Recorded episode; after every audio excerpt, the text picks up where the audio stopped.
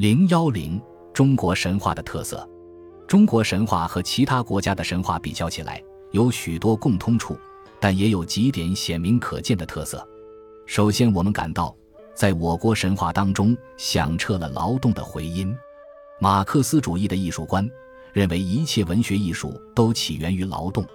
神话既然是古代人民的口头文学，它的起源虽不一定直接源于劳动。但总是密切地关系着劳动的。神话中所歌颂的神，或是神性的英雄，像开天辟地的盘古、炼石补天的女娲、发现药草的神农、叫明更家的后稷、治理洪水的鲧和禹、亲自在骊山种田、在雷泽捕鱼、在河滨织陶器的舜，他们的所作所为几乎无一不与劳动有关。例子如果再要举下去，还可以举出若干，但这已经足够了。高尔基在苏联的文学中说：“神并非一种抽象的概念，一种幻想的东西，而是一种用某种劳动工具武装着的十分现实的人物。神是某种手艺的能手，人们的教师和同事。”从以上介绍的中国神话的主要内容看，这种论断可说是确切不一的。至于说到神话里劳动英雄所从事的劳动工作，也很有意思，值得探讨。当然。既曰神话，那么他们所从事的劳动就不是平常的劳动，而是升上了幻想翅膀的劳动。有的或者是凭借了神力，如女娲炼石补天；有的或者是使用了法宝，如鲧禹治水，使用了从天地那里窃取来的息壤；有的神力、法宝和技术兼而用之，如射日除害的意，既有天地赐予的神功神剑为之助，又倚仗着本身的神力和技艺。有的则干脆变作义务，以从事某种特殊的劳动，以达到他所预期达到的目的，如传说与治理洪水，曾变作熊去凿山开路等等。神话中英雄们所表现的劳动方式虽殊，其目的却无非想要达到如高尔基所说的减轻自己的劳动，提高它的效果这样的愿望罢了。在这生产力低下。长时期被生存的困难和与自然灾害做斗争的困难所压迫着的原始社会的人们，通过幻想制造这些神话英雄来鼓舞他们劳动的热情和征服自然的信心，原是容易被我们理解的。其次，中国神话的一个最主要的特色，就是从神话里英雄们的斗争中，我们常常可以见到那种为了某种理想敢于战斗、勇于牺牲、自强不息。舍己为人的博大坚韧的精神，这种精神表现在古神话传说里，的确是富于传统的民族风格的。最典型的例子就是大神鲧盗窃天地息壤，用以平治洪水的神话。这个神话的部分内容和希腊神话取火者普罗米修斯神话非常相似。不过，普罗米修斯神话到神话中，英雄被锁上奥林匹斯山。让宙斯派遣的岩鹰来日夜啄食他的心肝为止，也就临近尾声。于此见到他为人民有宁死不屈的奋斗精神，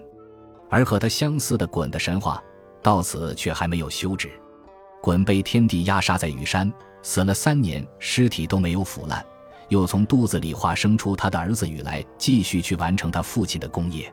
鲧复生禹，自然是神话。但这神话却包含着多么丰厚而动人心魄的思想内容啊！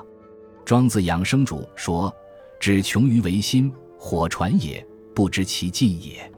稍微有点和鲧与神话的意境相近，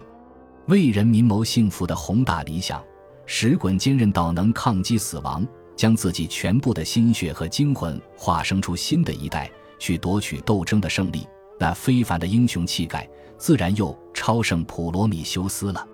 神话中鲧的形象，实际上就是世世代代和反动统治者做斗争，野火烧不尽，春风吹又生的英雄人民的形象。此其所以为动人心魄，为万古长新。不仅是鲧，就是鲧的儿子禹，为了秉承鲧的遗志，继续去平治洪水。神话里说他逐共工，杀相柳，诛防风氏。秦吴之奇，华雄开山，坚持战斗，百折不回的以求达到目的。传说里更说他目甚雨，至疾风手不着，颈部毛颜色离黑，窍藏不通，身直累差，以为民先居外十三年，过家门不敢入等等。那种舍己为群、忘我劳动、大公无私的精神，又何尝多让于他的父亲？不仅是禹，就是那射日除害的英雄义，他也能够无惧于触舞天地，居然遗弃射落殃害人民的天帝的九个儿子，又杀亚羽、诛凿齿、射大鹏、斩巨蟒、屠戮九头水火怪、生擒活捉大野猪。后来更合化为白龙逆杀人的河伯战斗，射瞎了河伯的左眼。他那不顾利害、不计安危，只要是人民的意志所在，就一往直前的战斗精神，也是令人深深感动的。不仅是鲧、禹、羿，就是那荒古神话传说中追日的巨人夸父、填海的小鸟精卫，以及被斩断了头颅而又以乳为目、以其为口、左手执盾、右手持斧。在那里挥舞不息的无名天神刑天，他们的那种被某种坚强的信念所营系着，虽然在他人看来事情已经不可为，可是他们却还奋斗不懈、为之不已的勇迈精神，也是多么鼓舞和激动人心，叫人神往。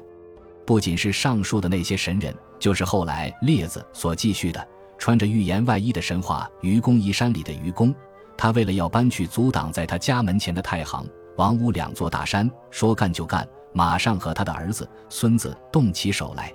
何取智叟笑他愚拙，他反驳何取智叟的那番话：虽我之死，有子存焉；子又生孙，孙又生子，子又有子，子又生孙，子子孙孙无穷匮也。而山不加增，何苦而不平？这也是使人于平易中悟出非凡的真理。愚公的精神实在和古神话里许多神人的精神是一贯的。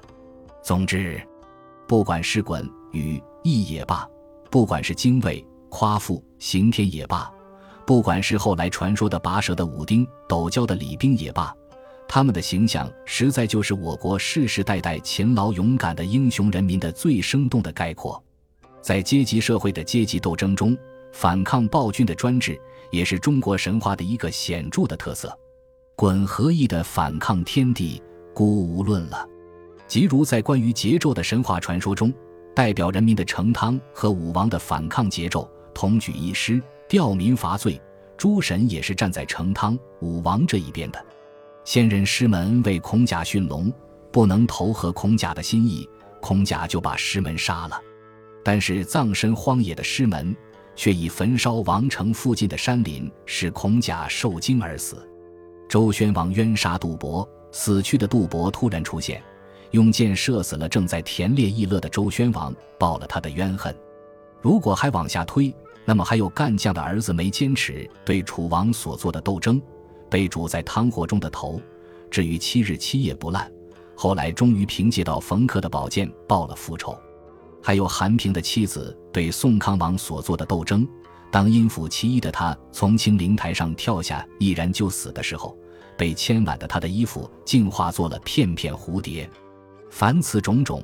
都表明人民和残暴的统治者是站在不可调和的对立的地位的。十日丧与吉汝皆亡，书汤氏里的这两句有名的誓词。就代表了处在阶级矛盾斗争尖锐时期广大人民群众对于残暴统治者的切齿的愤恨，因而许多神话传说也就通过幻想的形式，鲜明地反映出了群众的这一斗争的正义性。本集播放完毕，感谢您的收听，喜欢请订阅加关注，主页有更多精彩内容。